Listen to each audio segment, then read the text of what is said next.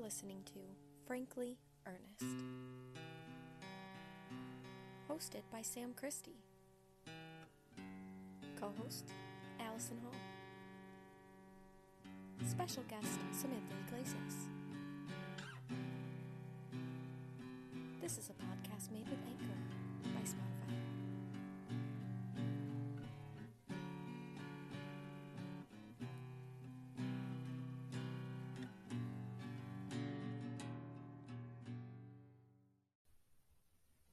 Hello and welcome again to Frankly Ernest. I'm uh, Sam Christie. And Oh. with me today is Allie Hall. Hello, Allie. Hello, Sam Christie, the host, by the way, everyone. and I'm I think of you as the host. no, no, and Oh. I'm Allie, the co-host. I'm his co-host. There we go. There, well, that's fine. You know, I feel like I wrestle with this this every time we come on board. Why? Why do you feel like you wrestle? Oh, oh, oh! Which way to say it? That's, Oh, that's all. okay. It, it doesn't. Yeah, it doesn't matter. Well, It- it's great. for- It's great to be back.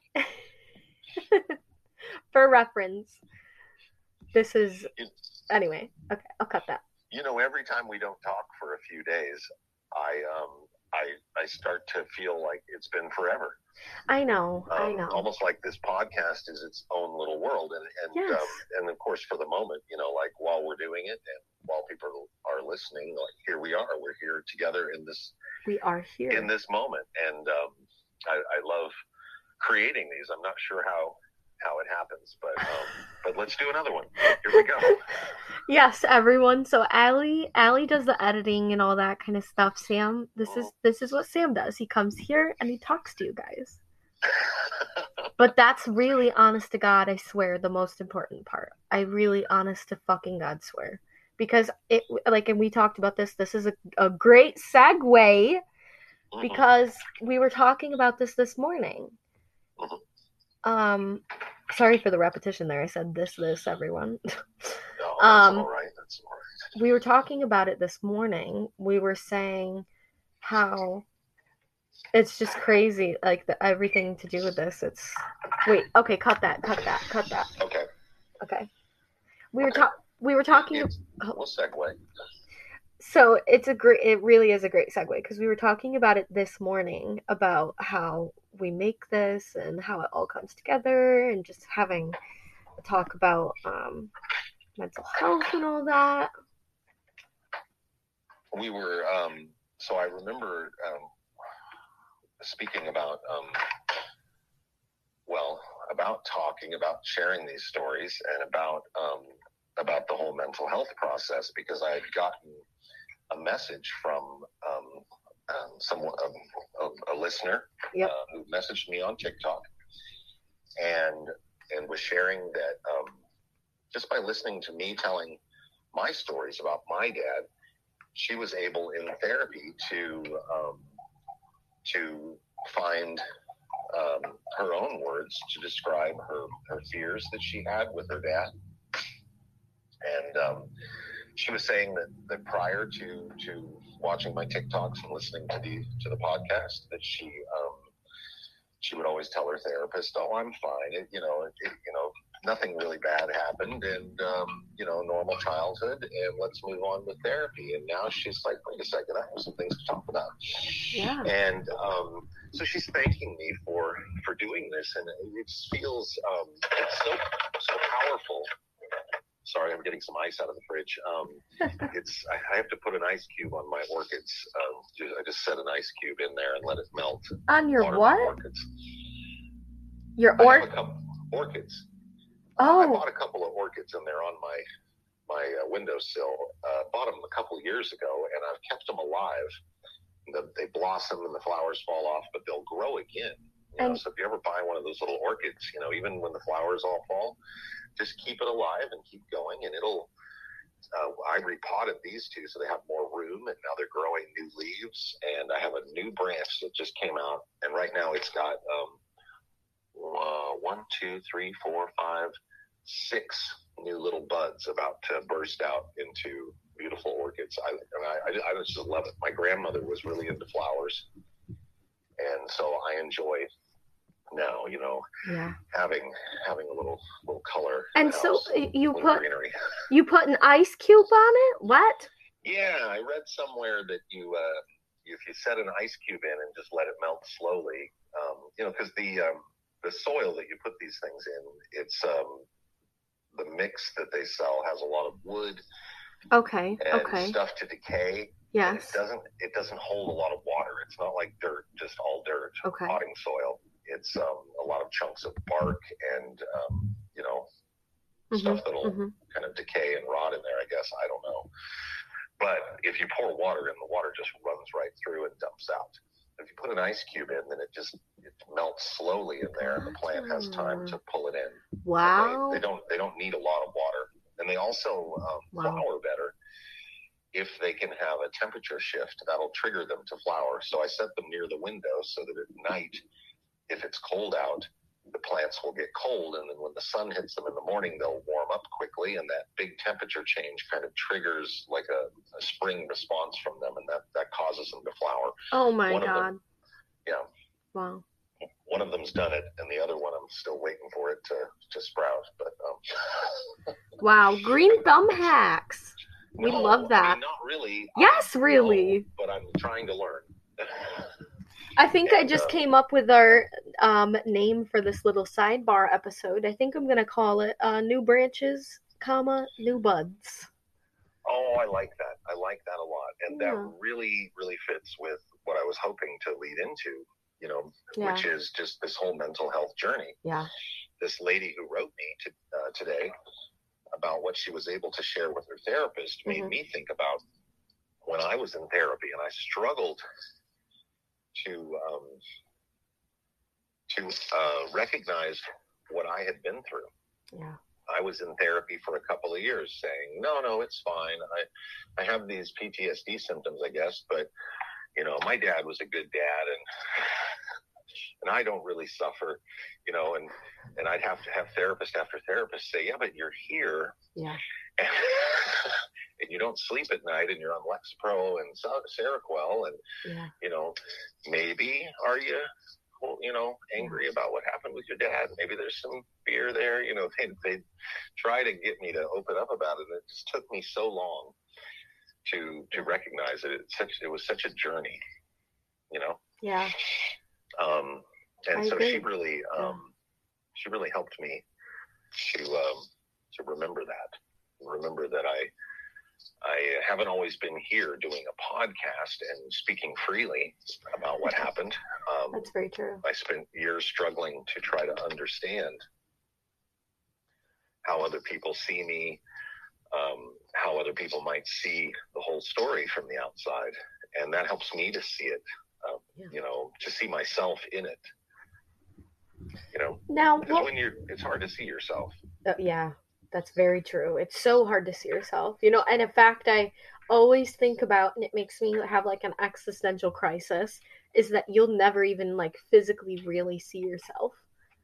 You Uh, know, like it's so meta to think about that. Like the only way you'll be able to see yourself is th- through other people's eyes and cameras in life. so it's it's yeah. just Oh my god, I don't know.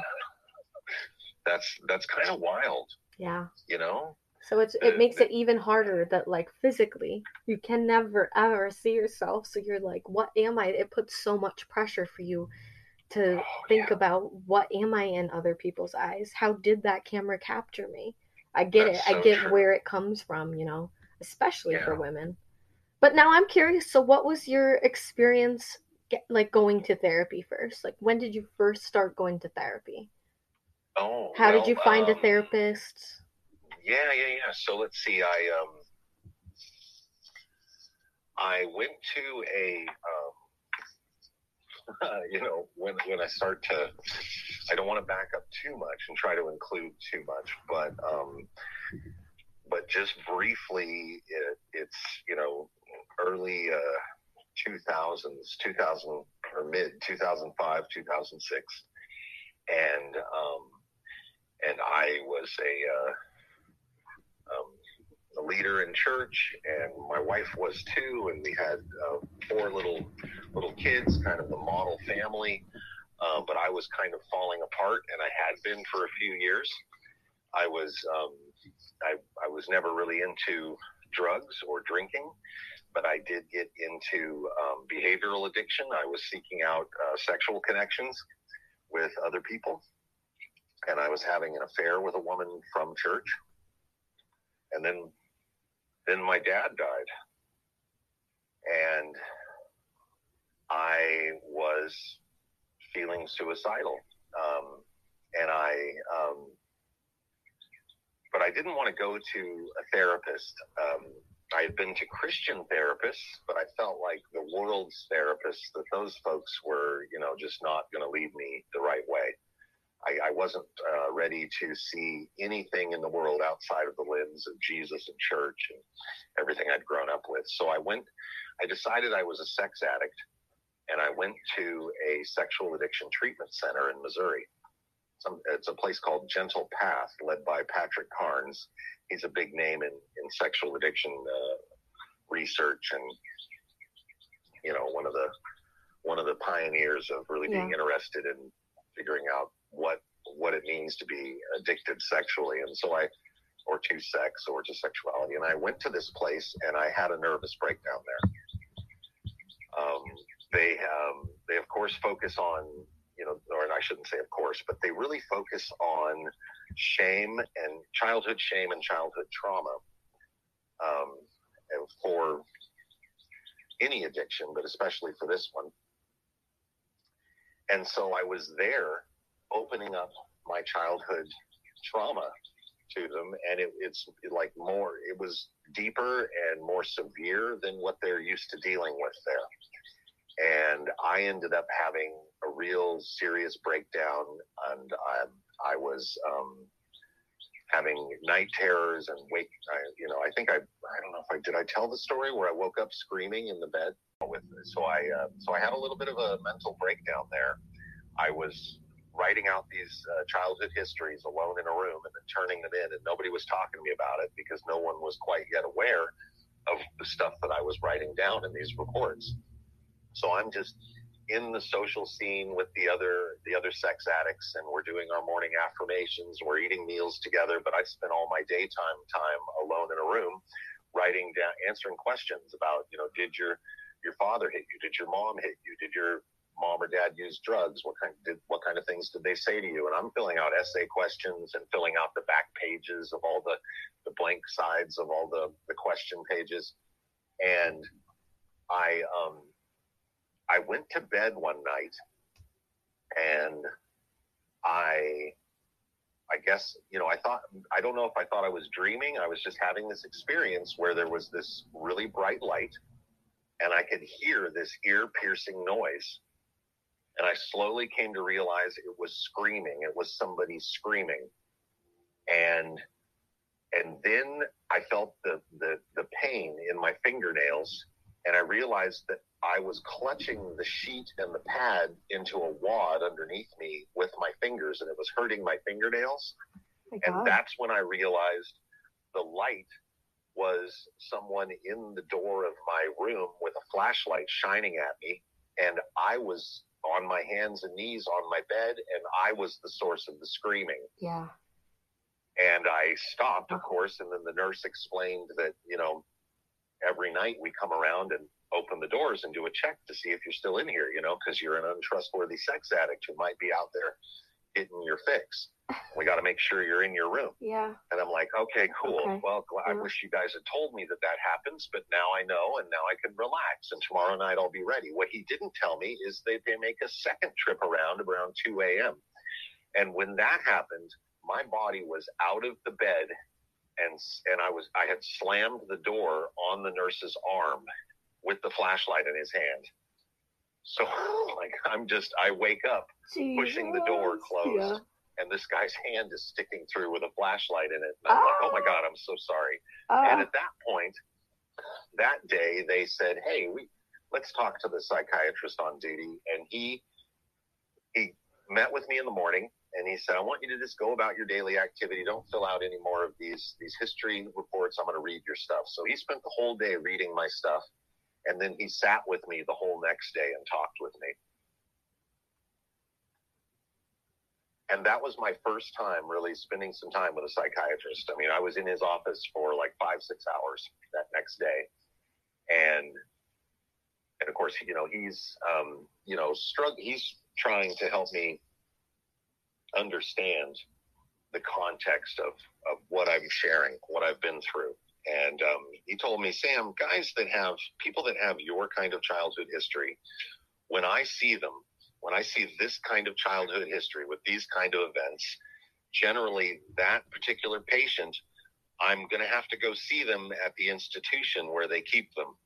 And probably when I go to their room, they're likely going to be strapped down to a table for their own safety and sedated for their own safety and comfort.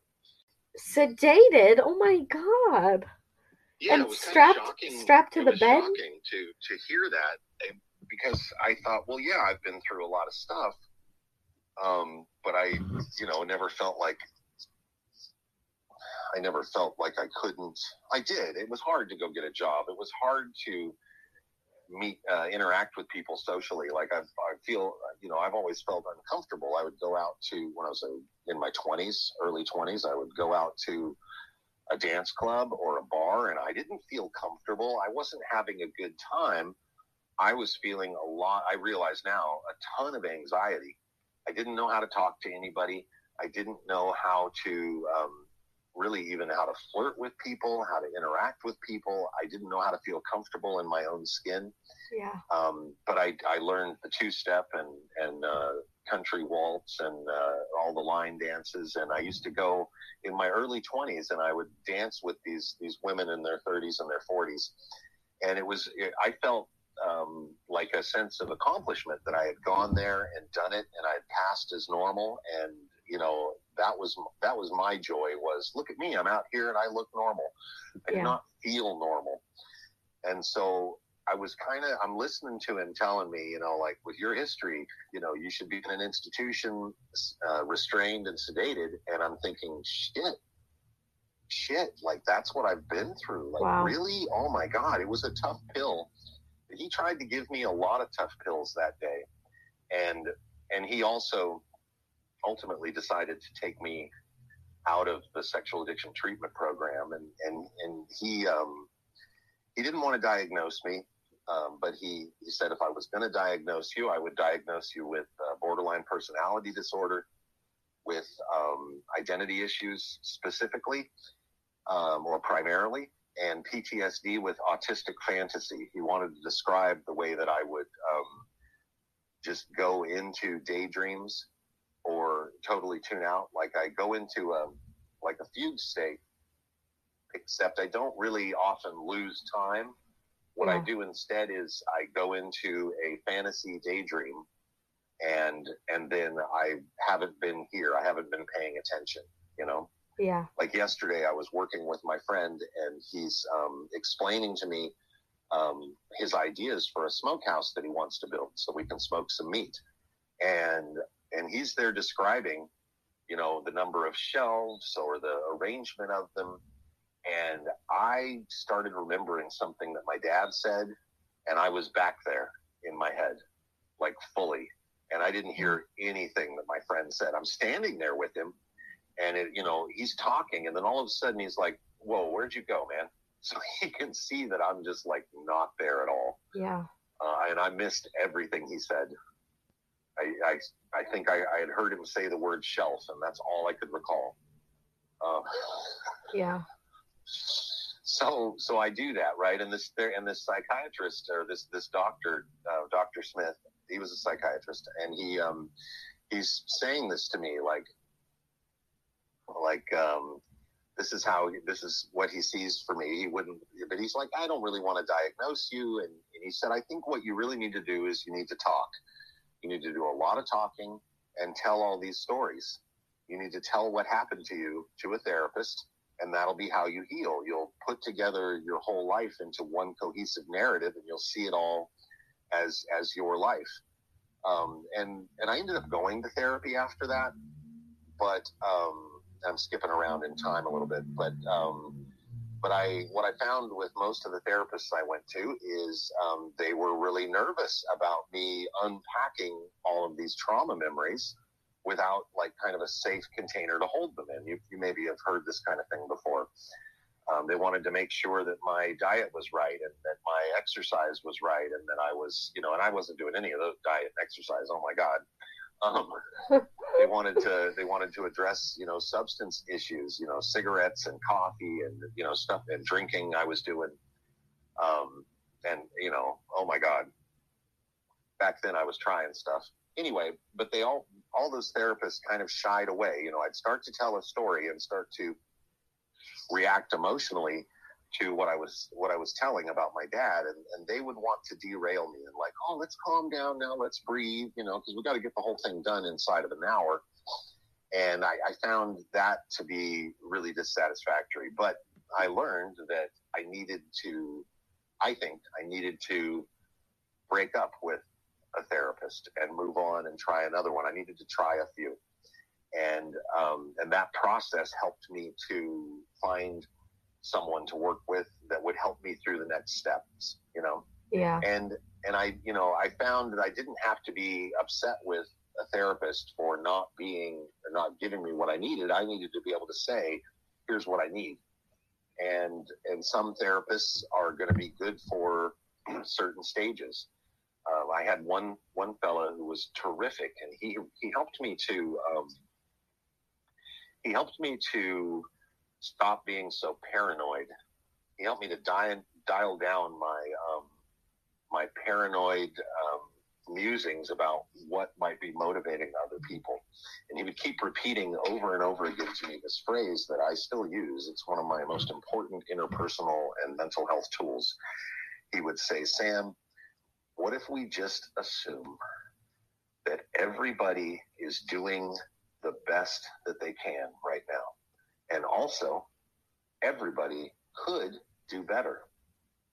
And with those two things in mind, I want you to make the most benign assumptions possible. When you need to make an assumption about where somebody's coming from, just make the benign one. And it didn't feel natural because inside my head I'm screaming like, "Oh, this person is my enemy. They're part of a, a group of people that wants to destroy me," and, and you know, like just crazy paranoid stuff, right? Yeah. Um, and I had to start practicing assuming things like maybe when that person said that, it was more about them, and maybe they're not part of some um, evil organization that is obsessed with hurting my feelings and the more I started to like try those assumptions out, the more they started to feel possibly true.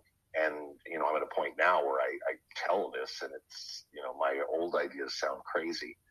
The, the place my head was at, you know, to me now, because I, I know now, I feel pretty confident that when people are talking, they're telling you about themselves, their own reactions, their own, even if they're telling me about me, yeah. they are revealing their reaction to me, yeah. and it doesn't define me. Yeah. But it's it's been you know a long road to get here, and I you know I still always go back to Dr. Smith and that stuff that he told me that day. Um, you know that uh, he was just so impressed that I had gotten married and had kids and held down a job and bought a house. And, you know, he's like, he's like how did you do all these things? Um, well, you know, the kids in the house and, and, uh, you know, all that. Um, I had help with that. I had a wife to help make all that happen, you know, and, Yeah. and then working. I, I like working, working with my hands. Uh, I don't really like the hard parts of it. I don't like having to be there. So I hate work too, but, but the nice thing about um, working with my hands and keeping busy all these years is, um, you know, if I can focus on a physical project in front of me, I'm not worried about how I feel or trying to, to dig up and deal with memories. I didn't have to answer the questions about my dad or about myself if I could just focus on building a deck or remodeling a bathroom, you know, and that, and that's how I coped, you know, so it, so in a, in a way, maybe all those therapists that were nervous about me and wanted me to take my time, they were helpful too, you know. Yeah. Um, one thing Dr. Smith said to me that um, uh, that was really a, a, a pill I wasn't ready to swallow we were sitting there in his office that day after my breakdown at the sexual addiction treatment place, and and he says to me, "Do you um, do you think your dad killed your mom?" And I said, "Oh no, no, it was an accident. You know, I my dad loved my mom, and he would have never killed her. And you know, yeah, he was a bad person. You know, he did all these bad things, but that's just because he was so angry and hurt. And you know, but he wouldn't have done that to my mom. And I, I know it's an accident. I know the story. You know, and and he took all that in, and he said, he just looked at me and he said." I think you should really seriously consider the possibility that your dad murdered your mom.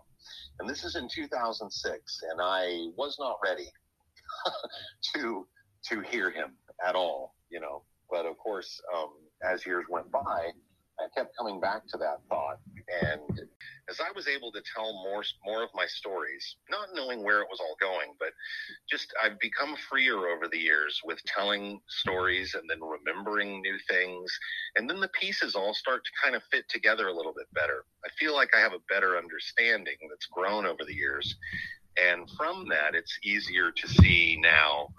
Oh yeah, he he probably did kill her. And, you know, in fact, I'm quite certain that he did.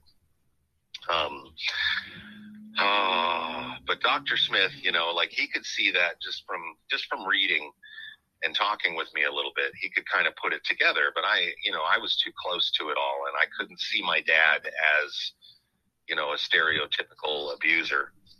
Um, and and he could because he was he was distanced from it. Um, and I, and I got mad at therapists. I was mad at him that day. And the next one I had, I, I ended up getting in a fight with her in her office. I felt like it was her fault. Not a physical fight, but we definitely argued. And, um, and I, I broke up with her over that. And she's the evil therapist. And I look back now and I don't really feel like she was evil or bad. I just feel like, huh, she did stuff that upset me, and I made the decision to quit going to her and find a new counselor, and all of that is okay.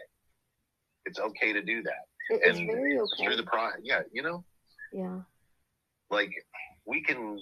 I feel like it's so easy for us to shut down our own feelings, uh, or to think, well, I, you know, I don't want to have anger or fear or shame, and so we run from, we run from seeing that or feeling feeling our own feelings and I think that you know in fact we really it's better for us we have to I think we have to recognize our feelings if we have Yes. anger or fear or Yes. shame those dark emotions that those need our attention Yes. you know You know, I always And- say and- it's okay to not be oh. okay and like remember that it's okay to not be okay and recognize that because Mhm. that's how you become okay. That's how you get That's there. right. That's, That's what right. my therapist used to tell me. What what Uh, what advice do you have for like that hard sticking up for yourself in that moment when it's like okay, so for somebody like, you know, I think you and I maybe share that like it's hard to stick up for ourselves kind of.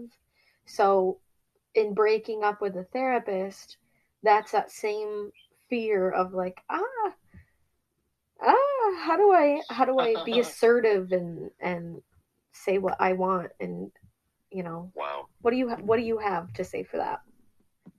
First, I want to say that I feel this incredible irony that anyone would ever ask me for advice about standing up for yourself because I feel like I have been the slowest person in the history of the world to do that. That's how I feel. Like like I feel like everybody would look at my story and think, "Dude, how could you possibly how could it have taken you so long?" And I and that's not really I, some people react that way, I suppose, but it's not really uh, i was being unfairly critical uh, of myself it, it takes it takes time it takes time to get there and it's a lot you know before i broke up with that therapist i came home and talked to people about my frustration you know over and over again and i felt it and felt like oh this is not working for me and i really you know but i still just kept going back even I'll tell you what happened that day with that therapist. I went in. I'd had a fight with my my wife. We were separated at the time, living in in houses next door to each other. But we were in counseling and we were going to work through things. But I was also seeing my individual counselor, and we uh, had had a fight with my wife that week, and I wanted to talk about it in counseling. So I start telling the story to her of what happens, and she interrupts me in the middle of the story. And, and it was, I, I don't want to tell the whole story. It was just, um, uh, she, the wife had called me and said, Hey, I'm not feeling good this today. Um, you know, can you help me with, you know, can you take the kids off my, off my hands for a little bit? And, and she was being really sensitive because I was going through a tough time and I would get overwhelmed, but, but I could, you know, I could, I could grit my teeth and and um, and get through the anxiety. But usually, like two or three hours with the kids, and I would start getting so triggered. I needed another adult there because I would go into kind of an anxiety trap, and I I, I was worried that I would uh, dissociate and not be not be the parent I needed to be. And they, they were fine. Like my kids weren't in danger, but I felt like I need to, to be here.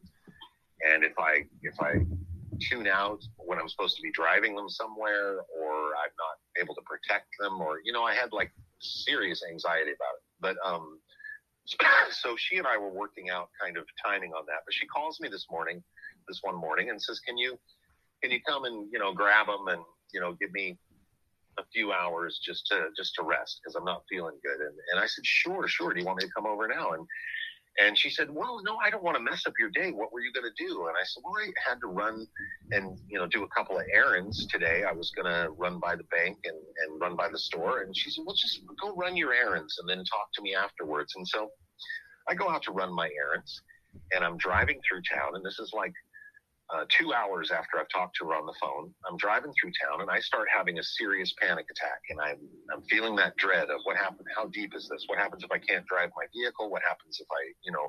So I pull over and get out of my truck, and there's a little a little shop there, a little a little restaurant slash bar, and um, and so I grabbed my journal and I went inside and ordered a sandwich and a coffee, and I sat down and I opened up my journal. I started writing about feelings and my thoughts. And I ended up writing quite a bit about my marriage and how I really wanted to work on it. And, you know, I was really eager to come sh- share this stuff with my ex or with my estranged wife. Um, and she calls me right then. And, and she's like, where, where are you? And keep in mind, it's been like two, three hours since I talked to her at like 9 a.m. So we're getting close to noon. She's like, where are you? And I said, oh, I, well, I was running my errands and I'm, I'm having a sandwich right now and writing in my journal. And, and she was so upset. She's like, You're just out there, just, you know, goofing off. And I needed you to come help me. And I'm like, All right, well, I'll, you know, i am feeling better now. I've written in my journal. I'll, I'll come now. And she's like, Never mind. Never mind. Just stay away. Everything's fine. And so I didn't go, but we talked about it in counseling. And, and then I show up there for my individual counselor and I want to talk to her about this. I'm, you know, and she said, the first thing she says to me, I say, my, my wife and I had a fight and she said, well, Mercury's rising or Mercury's in retrograde as if that's all we need to talk about with that. I'm like, no, no, I really want to talk about what happened. And I get into the story with her and she gets so mad and she starts lecturing me about how when you're married and your wife is sick, you don't wait for her to ask you cook her breakfast, you take those kids on a field trip, you do the laundry for her, you do every that's what a real man does. And she stands oh. up and starts pointing her finger at me and telling me how I'm not a real man. I'm oh. just a oh. little boy, a little spoiled boy oh. who isn't prepared to be a husband and oh. you know wants his wife to do everything. And I'm I'm looking at her. Oh. And and feeling a little alarmed, but I immediately remembered to her credit, the thing that she had been teaching me in counseling, which is everything that everybody says is about them. And so I'm watching her and I'm thinking, this is not what counselors usually do. They don't usually stand up and point their finger at you and raise their voice and tell you you're not a real man. Um, and so I thought, well, this is about her. This has triggered her anger about maybe her marriage um, you know, this has gotten personal. And, and she stood there and just railed on me for like five minutes. And, and then she said, if you feel like you've been called out, you have. And she sat down. And I was so like unwilling to have any kind of conflict with her. I just pulled out my checkbook and I said, It's been about a half hour. Can I write you half a check or do you want a check for the whole session? Because I'm leaving. And she said, I want to get paid for the whole session. And so I wrote her a check for $150 and set it on the little counter. And I walked out while she explained to me that I was making a big mistake and that I was, you know, she said, you can't be a little coward and run away from this stuff all your life. You're going to have to deal with these kinds of fights. And I just turned around in her doorway and, and I feel like I look back and I congratulate myself for being so brave. I just turned around and said, I think what I'm going to do is just avoid people like you. and I walked out. Mic drop. Literally total mic drop moment. Mm-hmm. Mm-hmm. Wow. See, was- and yeah. yet now Anyway, not every experience with a therapist is going to be quite as wow unprofessional as that. But right, right. That, if that you're was- she had- uncomfortable, she had slipped leave. out, you know, Yeah. of of the calm role, you know. But I mean, in her defense, like I, I was kind of an intense patient with a really No, set- that is big not- set of intense stories. No! and, Ah! and, you know, No! we had no, so no, yeah. no. Go. I'm cutting right. you off. That is not an excuse. I'm not making an excuse. I'm just trying to understand the situation. Oh, I, you know, Okay. like I get it. She's, yeah, not not professional. I got it for sure. Not okay. It's not okay for therapists sure. to do that. Like no matter what she's going through. That's not ideal. You know. No, it's not Um, okay. no, no. But I mean, she didn't. She didn't hurt me. You know, Yeah. she said those things, and I realized this does not feel safe anymore. Like I was already starting, and this is like a year into getting therapy. I was already starting to recognize that I had value, and that I was worth protecting, and that I needed to be the one to do that. And so, even though it was horrible at the time, and I was so upset with her, I also knew inside I need to leave and I need to take myself somewhere else. And when I found the next counselor I found and the next couple I found were were gentler, you know. I started to learn to look for the cues, you know. When you when I started out with with the the yelling therapist, I can look back and she wasn't really listening to me as much as she was jumping to telling me how how it's going to be and how she's going to fix it you know? Where and then i moved to, toward therapists who would listen to me and say well man i you know that's interesting you know i'm, I'm ready to hear more. And i don't know the answers and i liked that kind of therapist because then i could walk then it felt like a, a partnership. Um anyway but that little fight over over coming over to take care of the kids and stopping to get a sandwich was the catalyst uh, the final straw for the marriage. And we ended up getting divorced after like like uh, a week after that we decided to get divorced. So i mean i want to refer back to um, earlier you and i were talking about the um, legend of sisyphus the um, was it a greek fella who um, yes. you know yes. or in a greek legend he pushes this rock up the hill yes. and then it rolls back down and he pushes it up the hill again Yeah, so he's and being he's know- being punished. Yes, Zeus is are- punishing him, and Yes. and his Oh duty God. every day is to. I forget what he did. I'll I'll insert a blurb here, everyone.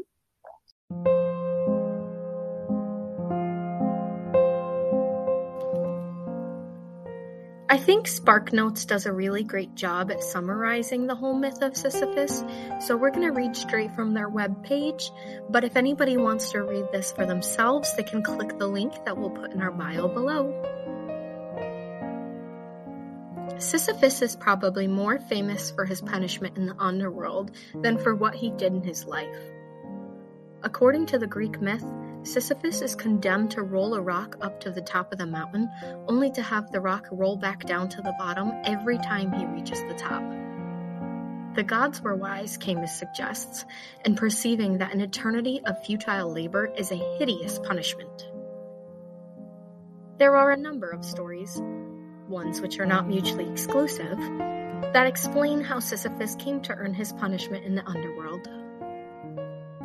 Into one story, Zeus carried off Aegina, a mortal woman who was the daughter of Asopus. Sisyphus witnessed this kidnapping in his home city of Corinth. Sisyphus agreed to inform Asopus as to who had kidnapped Aegina if Asopus would give the citadel at Corinth a freshwater spring. In making this deal and bearing witness against Zeus, Sisyphus earned the wrath of the gods while earning earthly wealth and happiness for himself and his people. Another story tells how Sisyphus enchained the spirit of death so that during death's imprisonment, no human being died.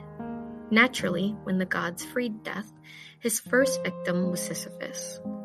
It also said that Sisyphus told his wife not to offer any of the traditional burial rites when he died. When he arrived in the underworld, he complained to Hades that his wife had not observed these rites and was granted permission to return to the earth to chastise her. Once granted this second lease on life, Sisyphus refused to return to the underworld and lived to a ripe old age before returning to the underworld a second time, of course. His punishment is to endure an eternity of hopeless struggle.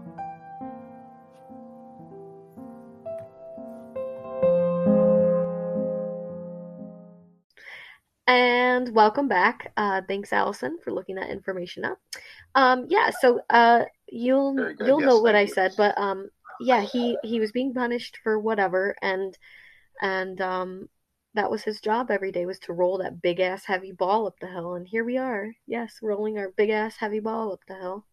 Right, and counseling can feel that way, but um, you know, as someone who has rolled some stones and big chunks of wood and other things up hills over and over again in real life, yeah. I can tell you that your fifth or sixth time of rolling that heavy load through that trail or whatever it is, you learn where the little spots are. You yeah. learn a smarter way to get around it, you know. Um, yeah. And there is there is progress. It's it you know life is not just a punishment from the gods.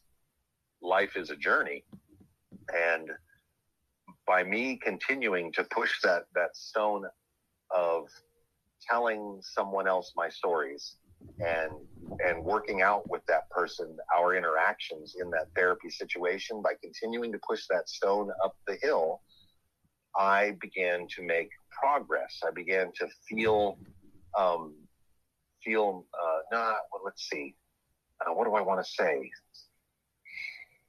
i started to hear myself say things that i was learning i started to hear myself saying things that I didn't know before. I started to understand I'm worth protecting, and I didn't even see it happen, you know. Yeah. But I, um, but just doing the counseling gave me gave me these tools, and I'm so I'm so glad that I did.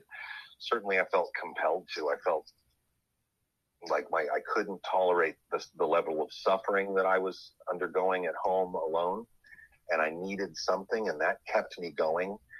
But I've been, you know, so pleasantly surprised by every little victory, every little moment of, hey, now I can see, you know, that yes, my dad did murder my mom, and yes, I'm justified in being angry at him for being shitty to me when I was growing up.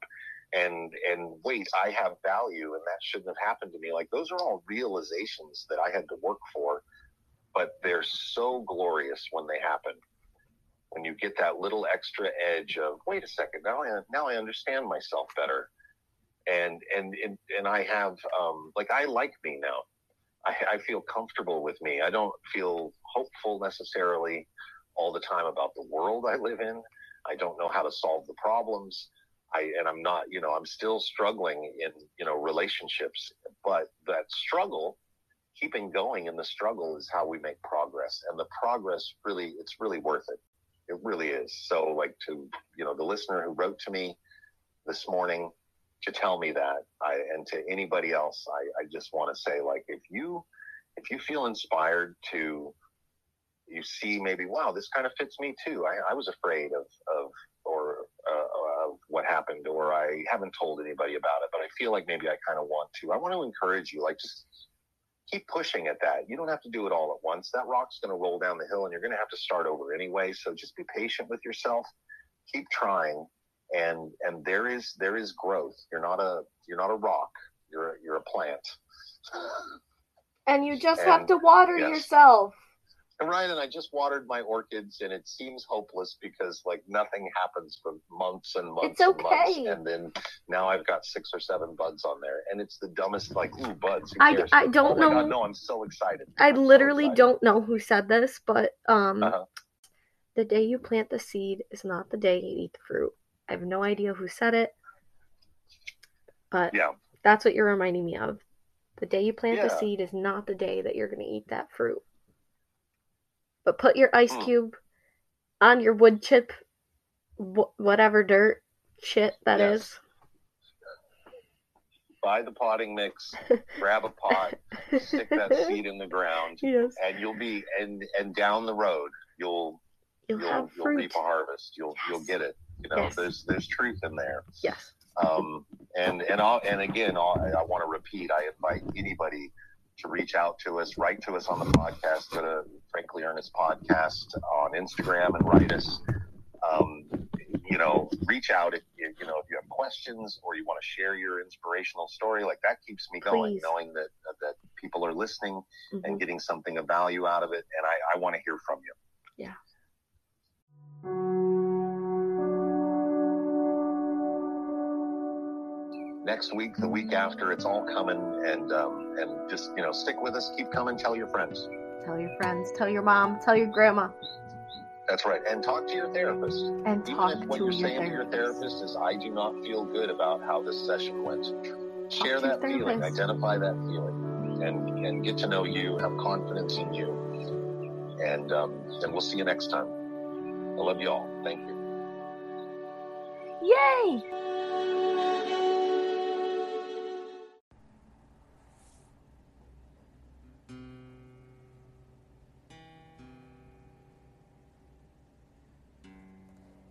Thanks for tuning in to this episode of Frankly Ernest. You can now support the podcast by visiting anchor.fm slash frankly-ernest slash support. Be sure to visit our Instagram for daily updates and posts for our links at Frankly Ernest Podcast.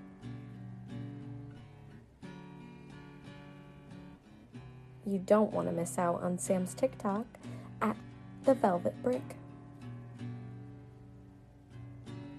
See you next week.